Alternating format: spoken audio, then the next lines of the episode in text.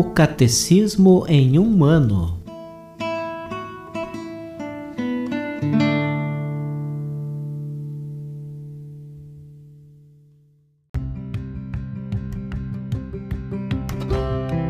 Olá, eu sou Yuri, seminarista da Diocese de Ponta Grossa, Paraná.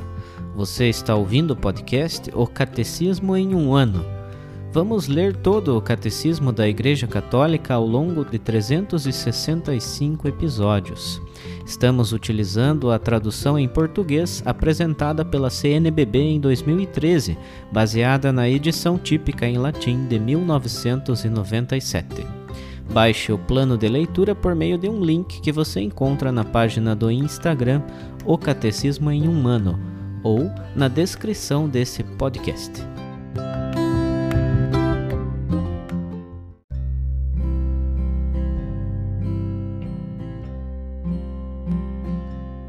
Hoje é o dia 4 do nosso podcast. Leremos a continuidade do prólogo, hoje dos números 11 a 17.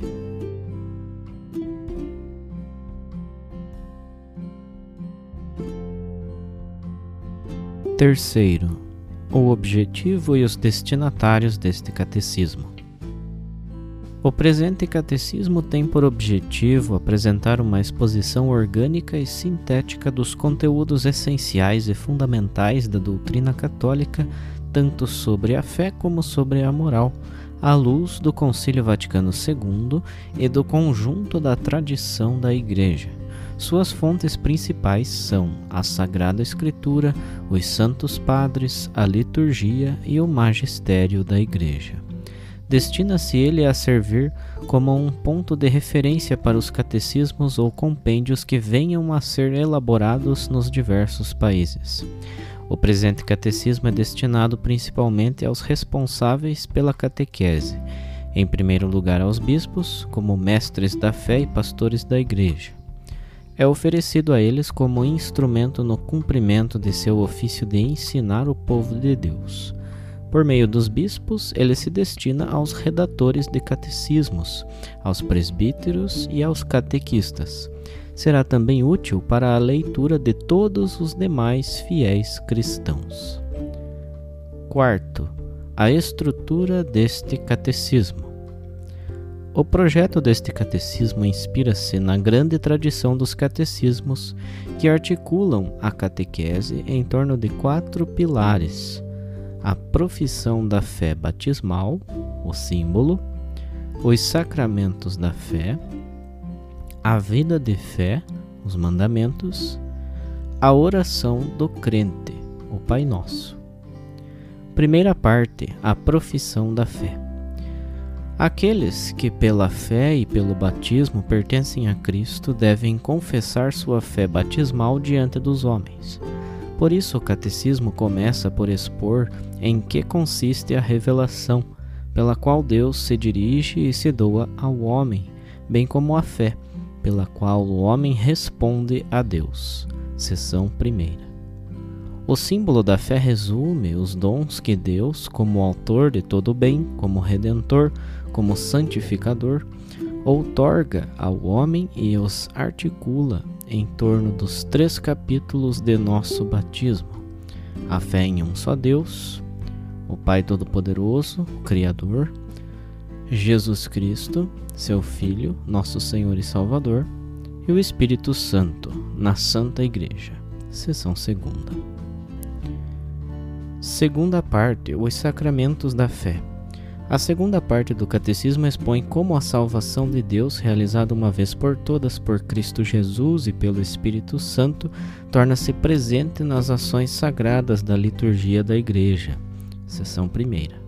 Particularmente nos 7 sacramentos. Seção 2. Terceira parte, a vida da fé. A terceira parte do catecismo apresenta o fim último do homem, criado à imagem de Deus, a bem-aventurança e os caminhos para chegar a ela, mediante um agir reto e livre com a ajuda da fé e da graça de Deus. Seção 1. Por meio de um agir que realiza o duplo mandamento da caridade, desdobrado nos 10 mandamentos de Deus. Seção 2. Quarta parte: a oração na vida da fé. A última parte do Catecismo trata do sentido e da importância da oração na vida dos crentes, seção primeira. Ela termina com um breve comentário sobre os 7 pedidos da oração, seção segunda. Com efeito, nesses 7 pedidos encontramos o conjunto dos bens que devemos esperar e que nosso Pai Celeste quer nos conceder.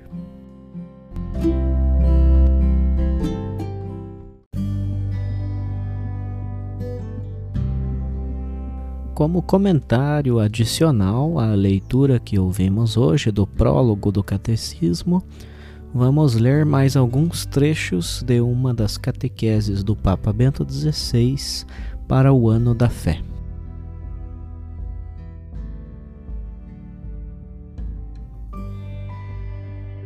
Papa Bento XVI, Audiência Geral, Praça de São Pedro, quarta-feira, 24 de outubro de 2012. Hoje gostaria de meditar convosco sobre uma questão fundamental. O que é a fé? Ainda tem sentido a fé num mundo em que ciência e técnica abriram horizontes até há pouco tempo impensáveis? O que significa crer hoje? Com efeito, no nosso tempo é necessária uma renovada educação para a fé, que inclua, sem dúvida, um conhecimento das suas verdades e dos acontecimentos da salvação, mas sobretudo que nasça de um encontro verdadeiro com Deus em Jesus Cristo, do amá-lo, do ter confiança nele, de modo que a vida inteira seja envolvida por ele. Hoje, juntamente com tantos sinais de bem, aumenta ao nosso redor um certo deserto espiritual. Às vezes tem-se como que a sensação, a partir de certos acontecimentos, dos quais recebemos notícias todos os dias, que o mundo não caminha rumo à construção de uma comunidade mais fraterna e mais pacífica. As próprias ideias de progresso e de bem-estar mostram também as suas sombras. Não obstante a grandeza das descobertas da ciência e dos êxitos da técnica, hoje o homem não parece ter se tornado verdadeiramente mais livre, mais humano. Subsistem muitas formas de exploração, de manipulação, de violência, de prepotência, de injustiça.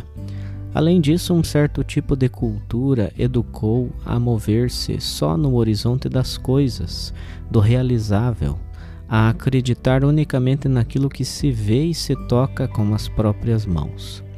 Mas, por outro lado, aumenta também o número daqueles que se sentem desorientados e, na tentativa de ir além de uma visão apenas horizontal da realidade, estão dispostos a crer em tudo e no seu contrário. Neste contexto sobressaem algumas interrogações fundamentais que são muito mais concretas do que parecem à primeira vista. Que sentido tem viver? Há um futuro para o homem, para nós e para as novas gerações? Para que rumo orientar as opções da nossa liberdade para um êxito bom e feliz da vida? O que nos espera além do limiar da morte? Destas interrogações insuprimíveis, sobressai que o mundo da planificação, do cálculo exato e da experimentação, em síntese, o saber da ciência, embora seja importante para a vida do homem, sozinho não é suficiente. Temos necessidade não só do pão material, mas precisamos de amor, de significado e de esperança, de um fundamento seguro, de um terreno sólido que nos ajude a viver com um sentido autêntico também na crise, nas obscuridades, nas dificuldades e nos problemas cotidianos. A fé oferece-nos precisamente isto, é um entregar-se confiante a um Tu que é Deus, o qual me confere uma certeza diversa, mas não menos sólida do que aquela que me deriva do cálculo exato ou da ciência. A fé não é simples assentimento intelectual do homem a verdades particulares sobre Deus. É um gesto mediante o qual me confio livremente a um Deus que é Pai, que me ama. É adesão a um Tu que me dá esperança e confiança, Sem dúvida, esta adesão a Deus não está isenta de conteúdos. Com ela, estamos conscientes de que o próprio Deus nos é indicado em Cristo, mostrou o seu rosto e fez-se realmente próximo de cada um de nós. Aliás, Deus revelou que seu amor pelo homem, por cada um de nós, é incomensurável. Na cruz, Jesus de Nazaré, o Filho de Deus que se fez homem, mostra-nos do modo mais luminoso até que ponto chega este amor, até ao dom de si mesmo, até ao sacrifício total. Com o mistério da morte e ressurreição de Cristo, Deus desce até ao fundo da nossa humanidade para lhe restituir, para a elevar à sua altura. A fé é crer neste amor de Deus que não diminui diante da maldade do homem, perante o mal e a morte, mas é capaz de transformar todas as formas de escravidão, oferecendo a possibilidade da salvação.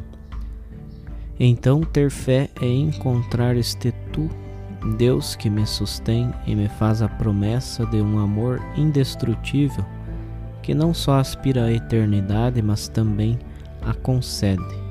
É confiar-me a Deus com uma atitude de criança, a qual sabe bem que todas as suas dificuldades, todos os seus problemas, estão salvaguardados no Tu da Mãe. E esta possibilidade de salvação através da fé é um dom que Deus oferece a todos os homens. Penso que deveríamos meditar mais frequentemente na nossa vida cotidiana, caracterizada por problemas e situações por vezes dramáticas, sobre o fato de que crer cristamente significa este abandonar-se com confiança ao sentido profundo que me sustém, a mim e ao mundo, àquele sentido que não somos capazes de nos darmos a nós mesmos, mas só de receber como dádiva, e que é o fundamento sobre o qual podemos viver sem temor. Temos que ser capazes de anunciar com a palavra e demonstrar com a nossa vida cristã esta certeza libertadora e tranquilizadora da fé. Mas perguntemo-nos, de onde aure o homem aquela abertura do coração e da mente para acreditar no Deus que se tornou visível em Jesus Cristo, morto e ressuscitado, para acolher a sua salvação, de tal modo que ele e o seu evangelho sejam guia e luz da existência? Resposta: nós podemos crer em Deus porque ele se aproxima de nós e nos toca, porque o Espírito Santo, dom do ressuscitado, nos torna capazes de acolher o Deus vivo. Então a fé é antes de tudo uma dádiva sobrenatural, um dom de Deus. O Concílio Vaticano II afirma: para prestar esta adesão da fé, são necessários a prévia e concomitante ajuda da graça divina e os interiores auxílios do Espírito Santo, o qual move e converte a Deus o coração, abre os olhos do entendimento e dá a todos a suavidade em aceitar e crer na verdade. Na base do nosso caminho de fé está o batismo, o sacramento que nos confere o Espírito Santo, tornando-nos filhos de Deus em Cristo e marca a entrada na comunidade da fé, na Igreja. Não cremos por nós mesmos sem a prevenção da graça do Espírito. E não cremos sozinhos, mas juntamente com os irmãos. Do batismo em diante, cada crente é chamado a reviver, a fazer esta sua profissão de fé com os irmãos. A fé é dom de Deus, mas é também ato profundamente livre e humano. Crer é confiar-se com toda a liberdade e com alegria ao desígnio providencial de Deus sobre a história, como fez o patriarca Abraão, como fez Maria de Nazaré. Então, a fé é um assentimento com que a nossa mente e o nosso coração dizem o seu sim a Deus, professando que Jesus é o Senhor. E este sim transforma a vida, abre-lhe o caminho rumo a uma plenitude de significado, tornando-a assim nova, rica de júbilo e de esperança confiável. Caros amigos, o nosso tempo exige cristãos que tenham sido arrebatados por Cristo, que cresçam na fé graças à familiaridade com a Sagrada Escritura e com os sacramentos. Pessoas que sejam quase um livro aberto que narra a experiência da vida nova no Espírito, a presença daquele Deus que nos sustém no caminho e nos abre para a vida que nunca mais terá fim.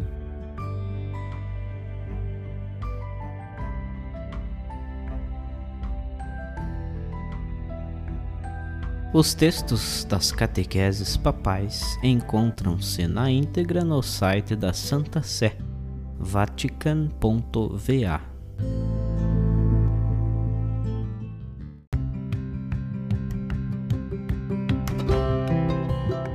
Você acaba de ouvir mais um episódio do podcast O Catecismo em um Ano. Continue nesse bom propósito de aprofundar o conhecimento e a vivência da fé católica e procure participar da sua comunidade. Rezemos por todos que estão fazendo esse caminho de leitura do Catecismo. Até amanhã!